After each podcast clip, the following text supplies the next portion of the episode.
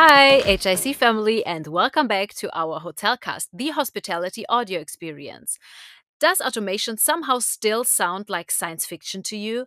Kind of like the flying cars from Back to the Future? Well, then, let's find out more about automation within the hospitality and how it will make our lives easier.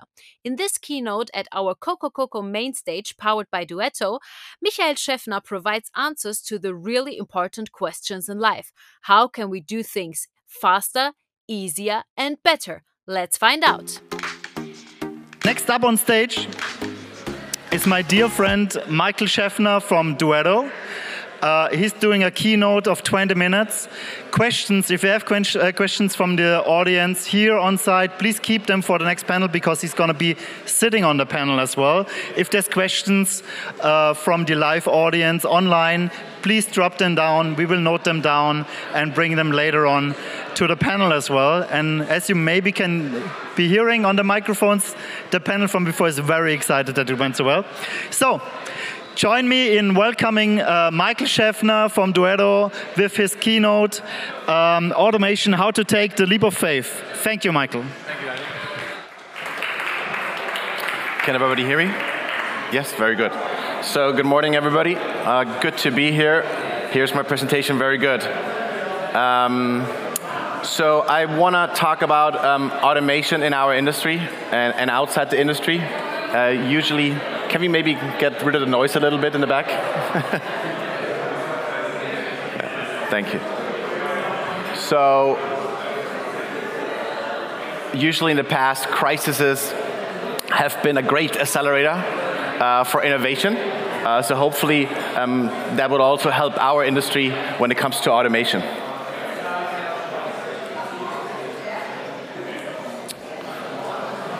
Uh, Daniel? I hope that my clicker will work, but it does not. Daniel, the clicker doesn't? All right, here we are. Um, so, quickly want to introduce myself. Uh, my name is Michael Schäffner. I'm, I'm based in the Munich region, uh, and I run the sales team uh, for Duetto. However, um, during the past 18 months, um, I've more felt like this uh, a father of two kids, uh, working from home, um, having the, the risk, the fear uh, that two crazy ones can run into the room anytime and interrupt any meeting. But that actually leads a little bit to the topic of automation because all of us have been challenged with new situations over the past 18 months, which we will actually expect moving forward, going back into our new lives or our, our, our old lives, right? Um, and this is actually where this all is going to take us. I have a bit of problems with the clicker. It doesn't always work. It's a bit frustrating. Here we are. All right, so let's have a look at uh, where our industry currently stands with uh, automation, right? So have a look at this photo here. Um, I'm over, eight, uh, over iterating a little bit here, obviously, uh, but this is you know a check-in scenario, or it could be a checkout scenario. Um, and this is how most of the check-ins and checkouts actually still look like in our world, right? Yes, there are concepts out there where we have more modernized approaches, but this is how it still looks very often. And that's just one of the examples. Uh, we can go into food and beverage, uh, we can go into housekeeping, we can, we can go into reservations department, where we still have a lot of manual processes.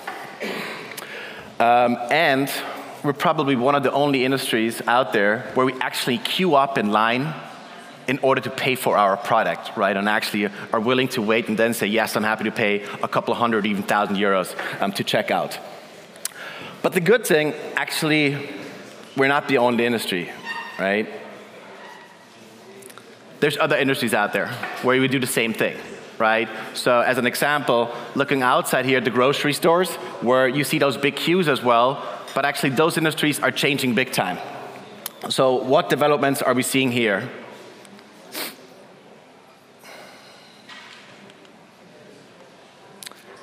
So, cash registers, kiosk, right? Like we see it in, our hotels as well, uh, which easen up the process, uh, which obviously avoid the queues, but still, if there's a lot of people there, we're still going to have the queues.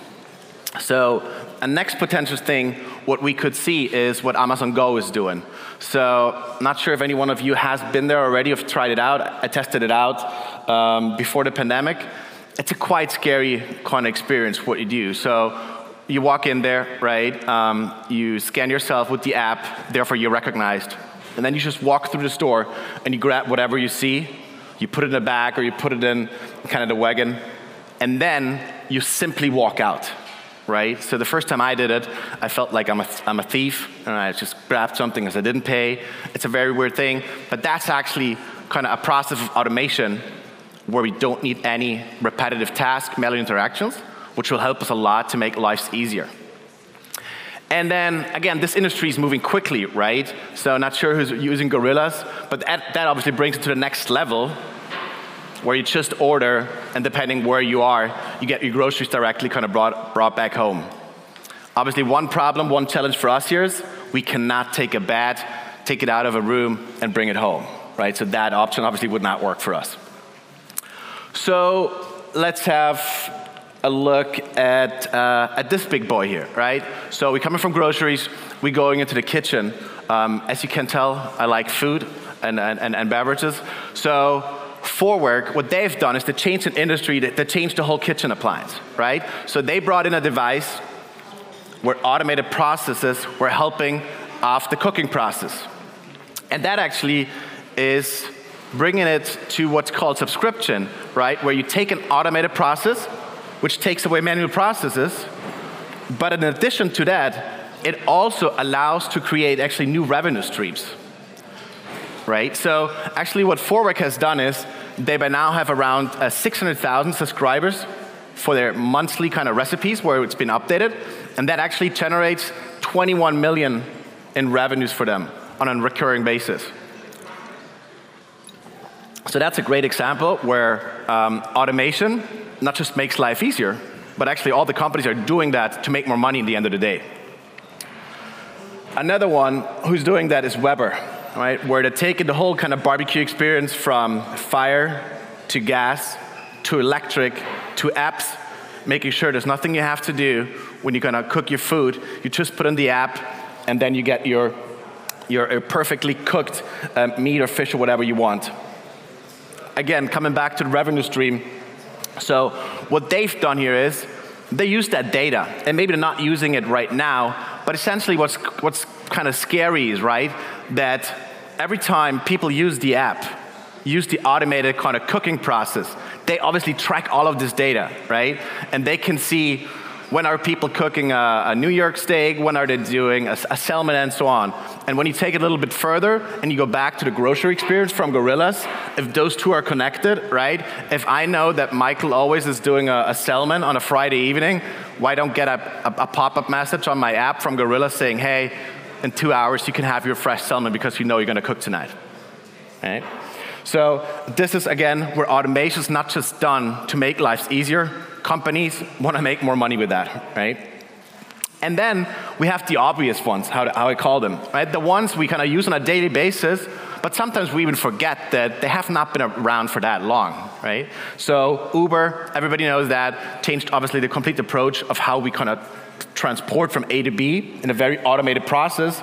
Um, and then Netflix, which is not a true automation, but again, it changed our habits, our expectations drastically over the past months. So for some of those who don't remember that there was TV before and you couldn't kind of always apply, I call you digital natives. And the rest who remembers that they had to kind of turn it at a certain time, uh, I would consider us as, as the old folks here.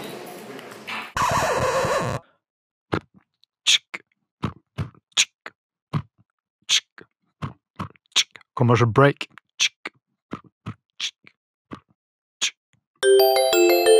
Loovara. With a diverse selection of massage oils, intimate care products, as well as seven different condom sizes, Loovara is the lifestyle brand in the area of sexual well being and intimate care. Loovara always goes the vegan, sustainable, and fair trade way with all its products. In the end, Loovara celebrates body positivity and diversity under the claim just love each other the way you want. So, hoteliers, talk to them and learn more about the intimacy kit or the snack and non food self service vending machine for your guests. If you want to test the products yourselves, get 20% off right now with our code HIC20 at loovara.com. Check our show notes for all the info about Loovara and the code. Enjoy. All right, so, um, and then came COVID, right? So, um, obviously, COVID had a big impact in our industry, um, which challenges us to kind of fast forward that approach um, of automation. Um, the panel was approached earlier a little bit. Uh, we have a huge challenge um, that um, there's not, not, enough staff around. Um, we could sell more rooms, we could have higher occupancies, but we simply don't have the people around. Um, just when you look at the Accor webpage, right, they have here uh, 14,000 um, open positions, um, and there's many, many hundreds of thousands more out there. So, uh, one big challenge we have no staff, therefore, we need automation. The second piece is that um, the new generation has a different approach, has a different expectation in a job. So, meaning they're not really used to do any repetitive tasks and also don't see the reason behind it because they are used that a machine can do it for them, right? So, when I did my kind of uh, apprenticeship, it was normal that you do a check in, check out, 100 people in and out. Now, when I'm 18, 19, and I would go into there, I would ask myself, why am I doing this? A machine can do that, right? So it doesn't really make sense for me to do that. So there's a very different um, expectation. The new generation wants to be in control. Um, they want to do brain work. Um, and again, ideally do it from the beach. And the new generation is also used to get everything in real time, right? And that could even be a Boxer Short subscription, which comes in every month, so you don't have to worry about that, right? And obviously, to all those challenges, the answer is hopefully automation, right? And as I said earlier, crises accelerate in those times when we look back when innovation was done, it always came out of crises. And um, there's a couple of examples, um, obviously, how we could do that in our industry. Face recognition is already in our daily lives, right? With the iPhone, with the, with the, with the, the tablets and so on, we have it everywhere. We see it at the airports, so hopefully that will be one area which will help us moving forward to easing up that process of checking in, checking out. Um, another area is obviously the robots, and I'm really happy to see uh, one up here um, where we have at the entrance area um, which we need, right, to come back to be able to fill our hotels with full occupancy, right? Let it be in the restaurant, let it be in housekeeping, let it be in reservations, whatever it is. But we need those automated uh, processes uh, to be able to cope with the demand, which is coming, right? When you look back, now already people have problems being able to uh, commit 100% occupancy in their hotels. But just imagine what happens when the travel will come back next year, or even 2023, 2024, we will have way more demand. And I'm, I'm afraid, and I don't think that we will be able to challenge the, the staff problem we have in that very short time.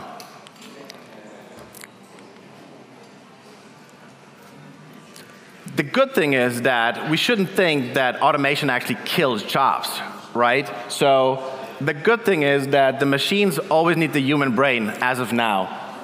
So that means all the automated processes only make sense when we have a strategy behind it, which until today is still given by us.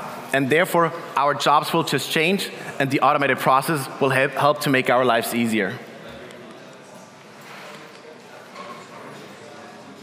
In order to do that, obviously the whole tech stack is critical. So coming back to the panel what we had earlier, we need to make sure that our tech stack is in place, it's up to date, it's open, that everybody can speak to each other, and that actually enables us the automation, which is the core foundation of that whole exercise.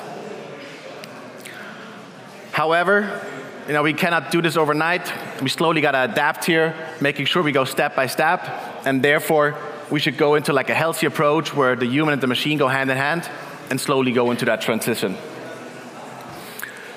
I want to kind of hand it, out, hand it out here and hand over to the panel um, with a um, quote from Tom Preston, who's the founder of GitHub. Um, and he said, You either uh, create automation or you get automated. So we all should ask our questions like, do we want to be innovators? Do we want to be pioneers? Or we do just want to wait and see what's happening? Thank you.